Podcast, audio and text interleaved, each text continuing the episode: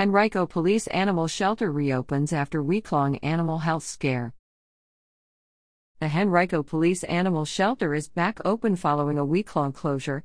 The shelter had closed temporarily out of caution after concerns arose about potential cases of animal influenza. Several animals were found to have respiratory infections, but test results for influenza came back negative. Those animals experiencing infections are being quarantined until they are better.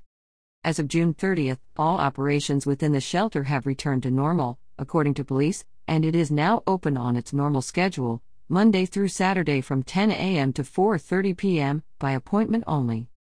To schedule an appointment for the release, redemption or adoption of an animal, citizens should contact the shelter at 804 727 8807.